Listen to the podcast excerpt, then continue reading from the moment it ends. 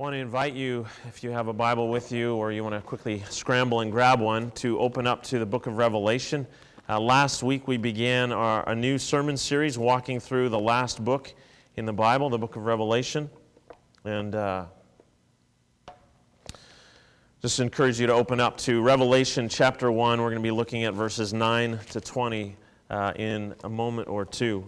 Um, I want to ask with a question. Obviously, I won't be able to see your response, but can you remember a time in your life where you saw something uh, for the first time or just saw something, had an experience where you were completely overwhelmed with, with awe and, and just a great sense of wonder? Uh, I grew up in southern Ontario, uh, far from the ocean. I didn't uh, see the ocean. I, I, don't, I, don't recall as a kid. I know we, we uh, took a trip down to Florida once and went to New York City a few times, so likely I saw the Atlantic a few times, but uh, I was, it was young, it, it, wasn't memorable. And, and in, in the area where I lived, we, we had lakes. We had some great lakes, uh, pun fully intended, um, but we didn't have the ocean. And it wasn't until my first year of college out in BC, uh, during reading week, I didn't read. I took a, uh, a buddy of mine, Jeff, and we jumped in my car and we took a road trip down the Oregon coast. And I remember uh, the first day when we pulled onto the, the coast at Lincoln City, Oregon, and I saw the vastness of the ocean with the breakers roaring in. And over the course of the day, we drove further south down the coast and, and crawled out onto the rocky, uh, rocky coastline. And, and breakers just coming in, massive waves just crashing into the rocks. And, and I was so just in awe of the power and the majesty and the vastness of the ocean. Uh, yesterday morning, it just happened to be in my devotions reading Psalm 93, and, and I read these words The seas have lifted up, Lord. The seas have lifted up their voice. The seas have lifted up their pounding waves, mightier than the thunder of the great waters, mightier than the breakers of the sea. The Lord on high is mighty. And I remember that uh, many years ago when I was there as a 20 year old young man uh, on the Oregon coast, being overwhelmed and just in awe at the, the, the sight of the ocean and these breakers crashing in on the shoreline. But I remember in that moment being uh, moved and in awe and wonder of the God who made all things, the God who made the ocean. And, and it was for me an occasion where I was moved to worship uh, the Lord. This morning we come to the first vision in the book of Revelation. And it's a vision that will fill us with awe and with wonder, a vision that will overwhelm us, a vision that will move us to, to worship the God of the Bible. Uh, I want to just remind you of a few things we looked at last week as we began our study of the book of Revelation. Uh, literally, the title of the book is The Revelation, the Apocalypse. Uh, that, that's the title. And I began by highlighting that, that as we walk into this book, we will, we're walking into an unfamiliar world where, where everything is, is strange and new and, and disorienting. A world filled with, with dragons and beasts and trumpets and scrolls and bowls and angels. And as we walk into this book, we can't help but feel uh, disoriented. We can't help but feel that we are in, in a strange territory uh, that is unfamiliar to us. As a result of that, uh, many people uh, make, well, many people make the, the decision to simply ignore the book of Revelation. It seems too weird, too, too unfamiliar, uh, too strange, and we don't know what to do with it. And so we just ignore it and treat our Bibles like we only have 65 books in the Bible, not 66. Or in some cases, some people rather develop an unhealthy fascination with the book of Revelation, thinking that it, it holds the secrets to the end times, that if we just figure it out, uh, that, that we will be able to uh, unpack and predict the unfolding of historical events around us. I want to contend that both of those approaches uh, are wrongheaded, that, that we either, if we, we misread or, or misuse the revelation, or if we simply ignore it, we are deprived of a great gift from the Lord to us. The book, uh, this revelation, is a gift, it's a powerful word from the Lord uh, to all those who have ears to hear, and we want to be counted among those. So, a reminder of what this is, especially if you're just joining us today, if you weren't with us last week. The book of Revelation is uh, an apocalypse. That's the title. I said uh, apocalypse is the first word in this book, thus, the revelation. Apocalypse literally means unveiling, to lift the cover, to pull back the drapes, to reveal, thus, the revelation.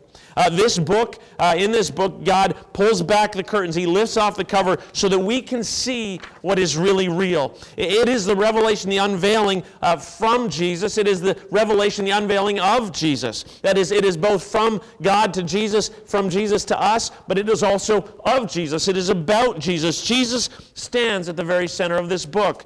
It is a book in which we see Jesus. In terms of genre, I, I, I, commented on the fact that, that the Revelation, the Apocalypse, is a combination, a unique combination of three uh, genres, three forms of literature. Uh, on the one hand, it is a word of prophecy. John identifies it that way in verse 3, uh, this word of prophecy. And I noted that prophecy is, contrary to what we often think, prophecy is not specifically or primarily predictive, it is declarative. That is, it says, This is what God says. Now, sometimes that has a future element, but that is not uh, the heart. That's not the foundational thing. It is a decla- declaration from God. Secondly, this is a letter. It bears the standard form of salutation of uh, ancient letters and letters throughout the New Testament. We read uh, in, in last week's text John to the seven churches in the province of Asia, grace to you and peace. John is writing to a particular people in a particular uh, place, in a particular time in history uh, that and he is their pastor. He's writing to them, uh, to people he cares for. Thirdly, this is an apocalypse. It is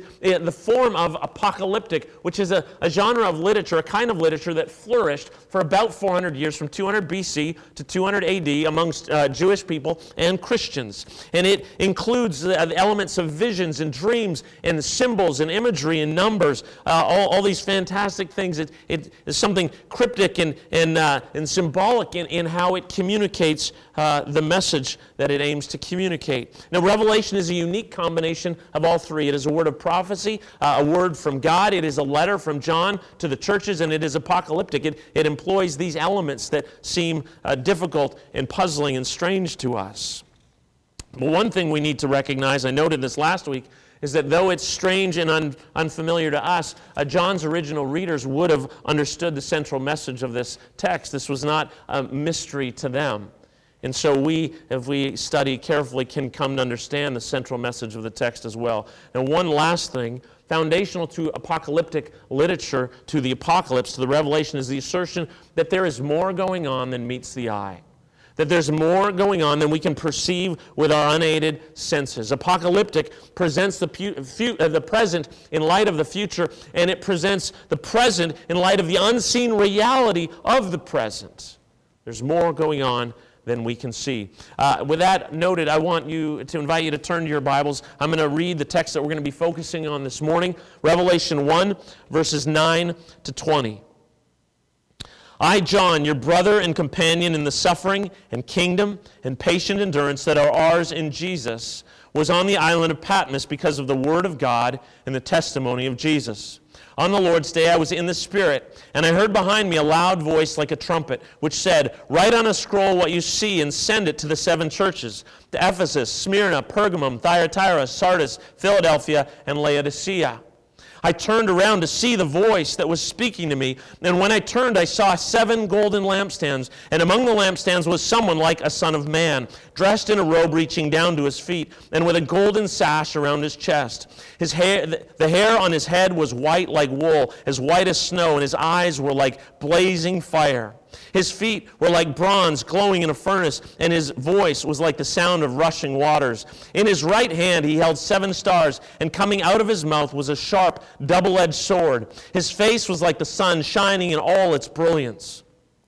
When I saw him, I fell at his feet as though dead. Then he placed his right hand on me and said, Do not be afraid. I am the first and the last. I am the living one. I was dead, and now look, I am alive forever and ever. And I hold the keys of death and Hades. Write therefore what you have seen, what is now, and what will take place later. The mystery of the seven stars that you saw in my right hand, and of the seven golden lampstands is this The seven stars are the angels of the seven churches, and the seven lampstands are the seven churches. This is the word of the Lord. Uh, this morning, uh, we are going to essentially do two things. There's lots to work through here. Uh, first, what I want to do is consider with you the, the, uh, the place where John positions himself, or how John positions himself at the beginning of the revelation. And then, secondly, I want to unpack with you the vision that John receives here as the revelation begins. So, first, let's consider how John positions himself. Uh, John, the author of this book, I, I contended last week, is none other than John the disciple, one of the sons of Zebedee, the brother of James, one of the twelve. Uh, in verse 9, he says, I, John, your brother and companion in the suffering and kingdom and patient endurance that are ours in Jesus. The first thing that I want you to notice is that John positions himself relationally. He positions himself in relationship to those he's writing to, uh, the Christians in the seven churches of Asia. I, John, your brother and companion. Now, John was one of the twelve. John was one of the apostles. John was, I contend, a pastor of these churches in Asia. And yet he doesn't point to those things to assert his authority or his leadership or, hey, you should listen to me because look who I am. No, he identifies himself as one with them. I am your brother. I am your companion in Jesus. And he asserts that uh, with themness, if you will, in three respects in the suffering, in the kingdom, and in patient endurance. That is, he is their brother and companion in Jesus in these three things in the suffering, in the kingdom, and in patient endurance. So let's look at each of those briefly. The word used here, translated suffering, is not the usual Greek word for suffering. This is a word that really captures more. It's, it speaks of trouble involving direct suffering. Gordon Fee says it, it includes all forms of misery, misery. John is their, their brother and companion in all forms of misery. I would argue that John wrote this, the Revelation, around the year 96 AD during the reign of the Emperor Domitian. Just a few years earlier, Domitian had some 40,000 Christians killed. We know that under him, uh, Timothy, who we know from the New Testament, was beaten to death. Domitian's reign of terror is, is about to intensify, and John, who is in his mid to late 80s, has been exiled to the island of Patmos because of the word of God and the testimony of Jesus, is how our text expresses it. And we need to understand this. John is an old man at this point. He is a Christian prophet. He is a Christian pastor. He was one of Jesus' 12, and he is a member of the Christian community. He is a member of the church. And uh, remember that the church, the message of the church, the message that John has proclaimed for decades, is to proclaim the lordship, the kingship of Jesus, whom Rome killed as an insurrectionist. Jesus was crucified, and we need to remember that crucifixion was a uniquely Roman way of killing people. Jesus died as a political insurrectionist, as a rebel against Rome, as a would be king. And yet, John proclaims this same Jesus as King, King of kings and Lord of lords. This message would have continually rubbed the empire the wrong way. Because of that message, John says, he is on the island of Patmos. And because of that message, the churches in the province of Asia are on a collision course with all the powers of Rome. John knows it's about to get worse. And John writes, I, John, your brother and companion in the suffering in all forms of misery, I'm with you. He says that he is a brother and companion in the kingdom. That is, the kingdom that Jesus announced, the kingdom that Jesus' life, death, and resurrection inaugurated, the kingdom over which Jesus even now reigns. I'm your brother and companion in the kingdom, and I'm your brother and companion in patient endurance. The full weight of Rome's wrath is going to come crashing down on the church. They are about to suffer more things are about to get much worse. And that is going to require patient endurance. And John wants these believers, he wants these brothers and sisters whom he cares for, whom he loves, whom he pastors, he wants them to know that he is with them. I, John, your brother and companion. Secondly, John uh, locates himself, he positions himself geographically. I've already noted that John is on the island of Patmos. Now, we don't know with absolute certainty, we're not told explicitly that, that Rome has deposited him there, but, but it is, uh, all signs point to that reality. John, as I just said, has been proclaiming Christ as King, Christ as Messiah. And now, rather than simply killing him and making him a martyr for this movement, this old man in his 80s Rome simply takes and deposits on this lump of volcanic rock about 40 miles off the, the coast of Turkey in the Aegean Sea to die. Patmos is a small island, an insignificant place, a mere eight miles by five miles at its widest and longest places. It is a nowhere, a place that we wouldn't even know if it wasn't for John writing the Revelation. It is a lump of volcanic rock sitting in the sea, and Rome has deposited John, I would contend, there because of his message, because of the proclamation of the gospel. He is on Patmos to live out his remaining days. John, thirdly, positions himself spiritually. Uh, we read, On the Lord's day, I was in the Spirit, and I heard behind me a loud voice like a trumpet. What does John mean when he says in the Spirit? Well, the truth is, I, I don't exactly know. We, we don't know exactly what he means, but, but I'm reminded of, of, of what Paul describes in 2 Corinthians, uh, where he says this. Paul, the apostle, wrote this I know a man in Christ who 14 years ago was caught up to the third heaven. Whether it was in the body or out of the body, I do not know. God knows. And I know that this man, whether in the body or apart from the body, I do not know, but God knows, was caught up to paradise and heard inexpressible things. Paul says, I don't know if I was actually there or if I had a vision. Was it in the body or out of the body? I don't know, he says, but I know what God showed me.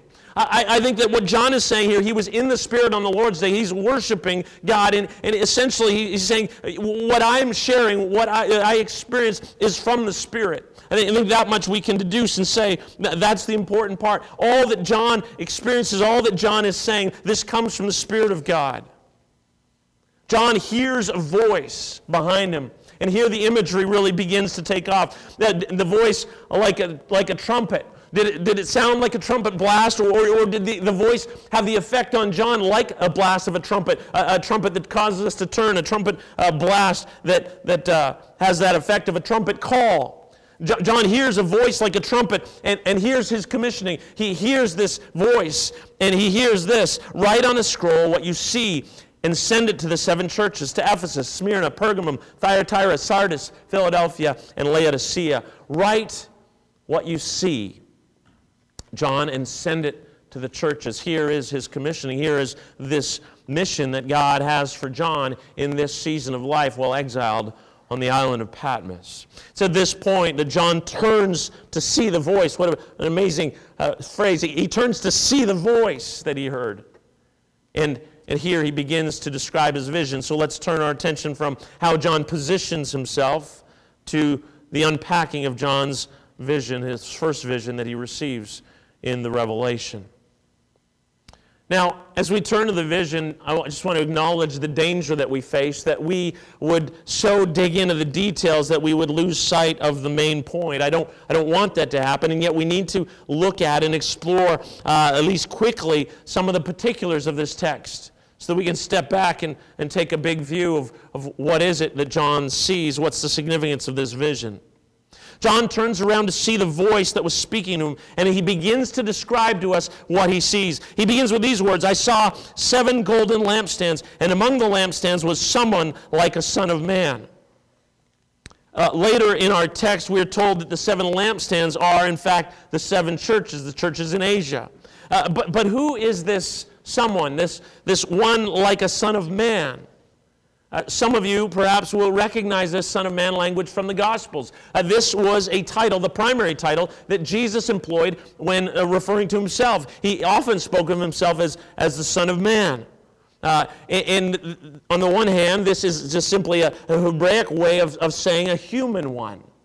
But by the time of Jesus' life and ministry, by the time that John is writing this revelation, that, that language, Son of Man, had taken on a, a, technical meaning, if you will, arising from the book of Daniel. In the book of Daniel, Daniel had a vision in chapter 7, and here's what we read in Daniel's vision In my vision at night I looked, and there before me was one like a son of man Coming with the clouds of heaven, he approached the Ancient of Days and was led into his presence. He was given authority, glory, and sovereign power. All nations and peoples of every language worshiped him. His dominion is an everlasting dominion that will not pass away. His kingdom is one that will never be destroyed. In Daniel is where we encounter for the first time in Scripture this one like the Son of Man.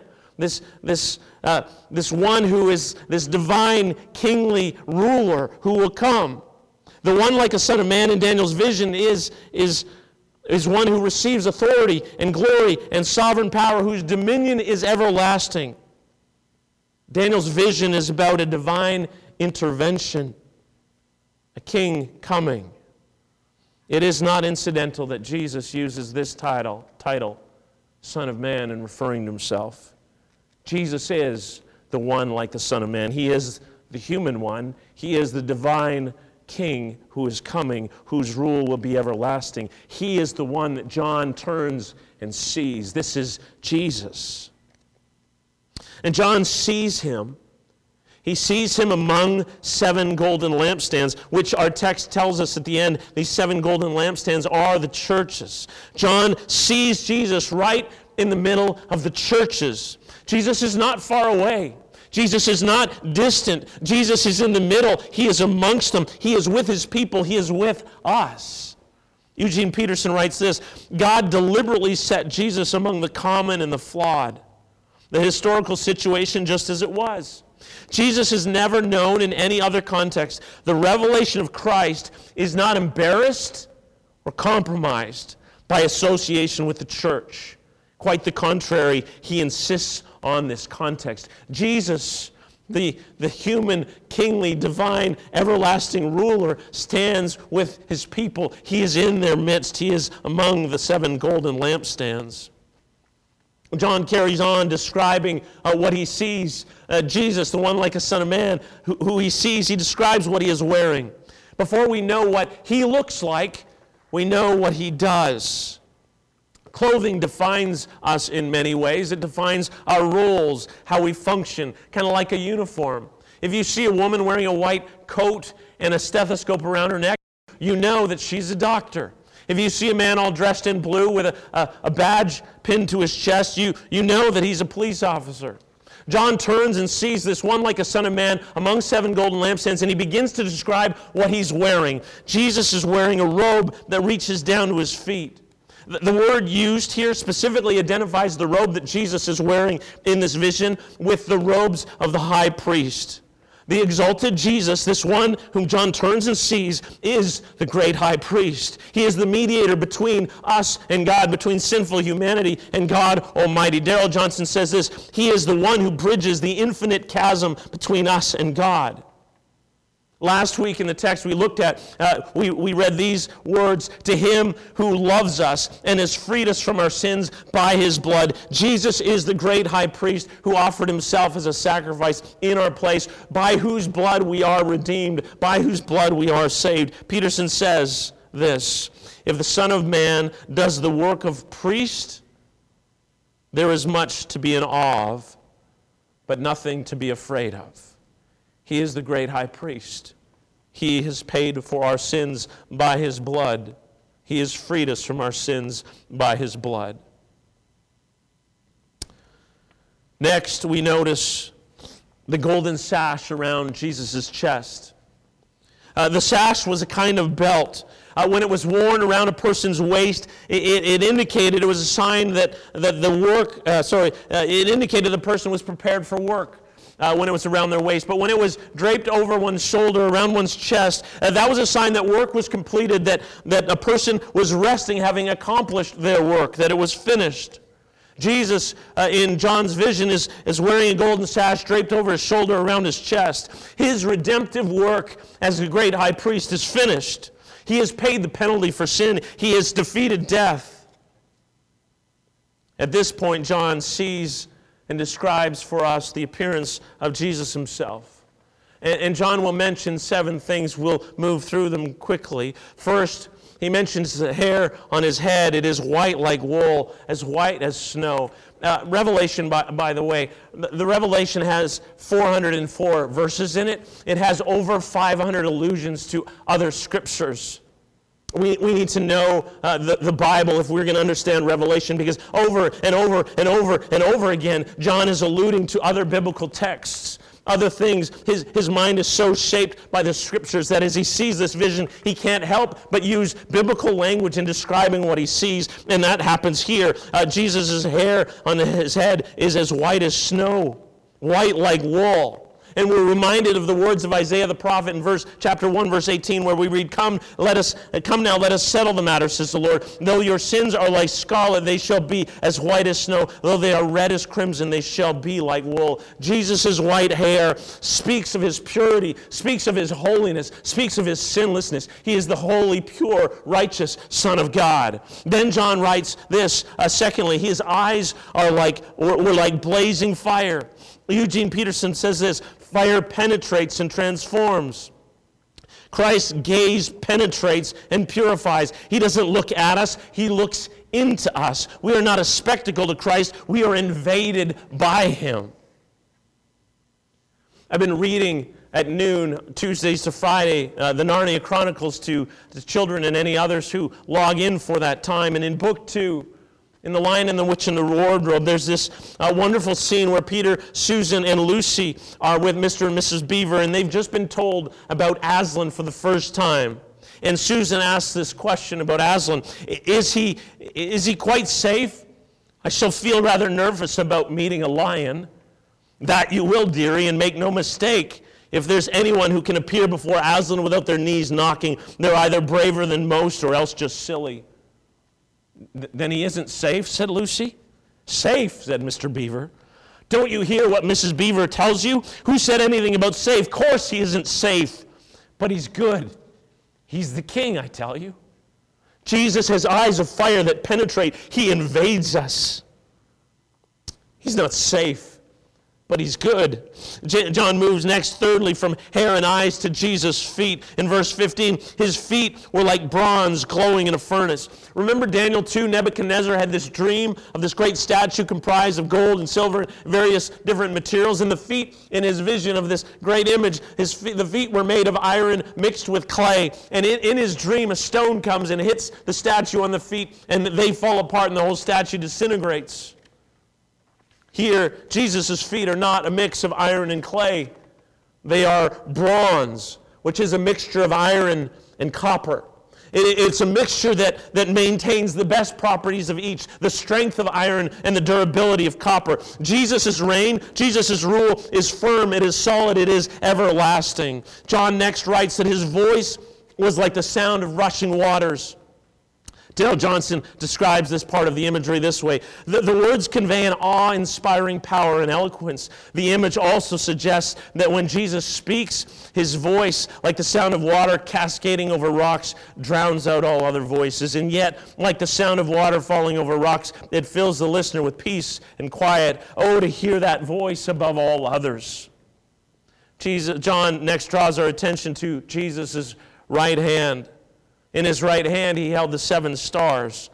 Now, in verse 20, we're told that the seven stars are the angels of the seven churches. We'll look at that again later as we move into the letters. But, but I want to contend that, that much of the imagery uh, is not fixed in Revelation. Much of it, there's a fluidity to it. And the reality is that in the first century, when people hear about the seven stars, they would have immediately thought of astrology. They would have immediately thought of the seven planets that at that point in history were known, those that could be seen by the human eye.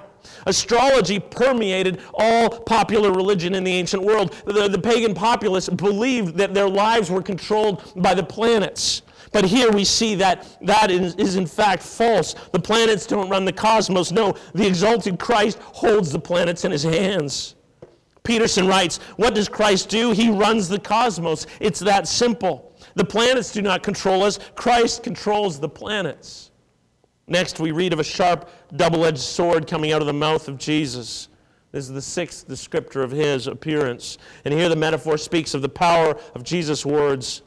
Again, Peterson says, These words conquer. Christ's words are not limp, they cut through willful resistance, divide good from evil, overcome rebellion, and establish righteousness.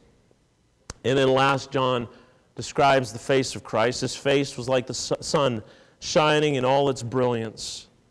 Imagine the sun breaking out of the clouds, the sun beaming brightly at midday. Christ's face radiates the brightest of lights. In fact, at the end of Revelation, in the new heaven and the new earth, we will read that there will be no sun. Why? Because the glory of God gives its light, and the Lamb is its lamp. Jesus' face shines brilliantly. In verse 17, we read this When I saw him, I fell at his feet as though dead. John sees Jesus, the same Jesus he had followed for three years. But now he sees him like he's never seen him before. He sees him in power and majesty and glory. He sees him as he really is, even now. The curtain is pulled back, the cover is lifted off, and he sees the exalted Christ. And John is undone. John collapses on his face as though dead. And, then, and then something amazing happens. The, the living and exalted Christ reaches out his right hand, places it on John's shoulder, and says these amazing words Do not be afraid. I am the first and the last. I am the living one. I was dead, and now look, I am alive forever and ever, and I hold the keys of death and Hades. Do not be afraid, John. Do not be afraid, church. I am the living one. I was dead, and now look, for I am alive forever and ever, and I hold the keys of death and Hades. Remember, John is an old man, and he's been deposited on the island of Patmos on a volcanic rock in the mid- middle of the Aegean Sea to die. And, and as he stands there on the Lord's day and looks across the sea towards Asia, towards the churches, towards his brothers and sisters who, who, whom he loves, he knows, he knows that they are about to face horrific suffering, some even death. He, he knows that things are about to get worse. And so Jesus pulls back the curtain, lifts off the cover, there's this unveiling, the, the revelation, and John looks and he sees the exalted, glorified, powerful, majestic Christ. And Jesus says, Write what you see and send it to the churches so, so that they can see what, what you can't see with your physical eyes. So that you can see me as I really am, even now in this moment. The one like the Son of Man even now, in the midst of the lampstands, even now, the one who is with you, the one who is dead but now is alive. This is actually an imperative, command. Look, I am alive forever and ever. And I hold the keys of death. I hold the keys of Hades. Jesus, in his resurrection, has stripped death in the place of the dead from all their power. Therefore, do not be afraid. Oh, that we would see Christ. That we would see Christ as he really is. The one like a son of man who is in our midst, who is, who is with us.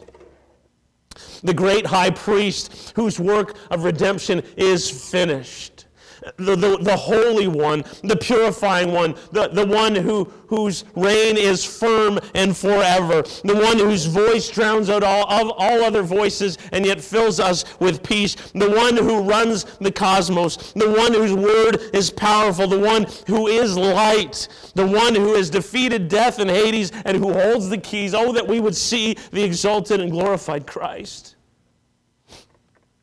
And that we, like John, would fall before him in worship overwhelmed, in awe.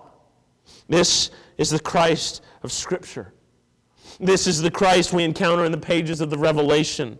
This Jesus is worthy of our worship. This Jesus is worthy of our love. This Jesus is worthy of all that we are, all that we have, every part of our lives. When we come back in a couple weeks, when I return, we will begin making our way through the letters to each of the churches. And we will discover that not all is well. That, that John uh, is concerned that, that they might not be ready for what's about to come. There will be words that are challenging to us.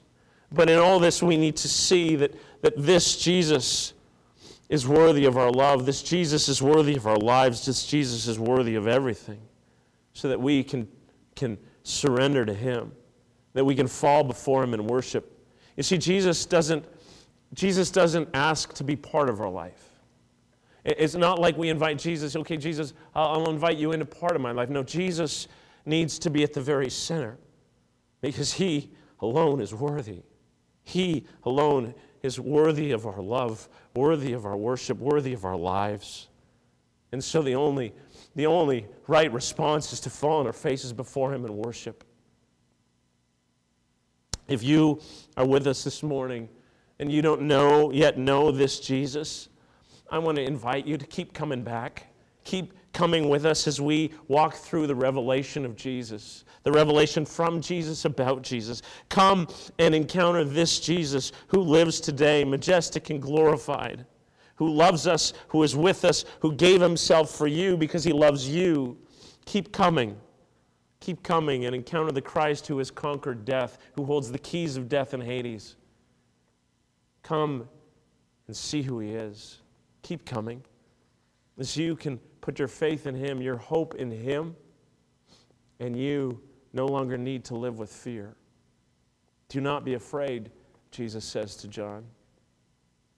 And for those of us who are already disciples of Jesus, it is my prayer that as we walk through this strange and wonderful book, that, that we will see Jesus.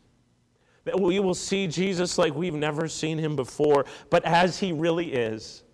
That the revelation will, will move us to worship, that, that the revelation will move us to, to complete surrender. That we will cry out, Jesus, come have your way in me. Jesus, I am yours. And that we would live boldly, come what may, without fear. Amen.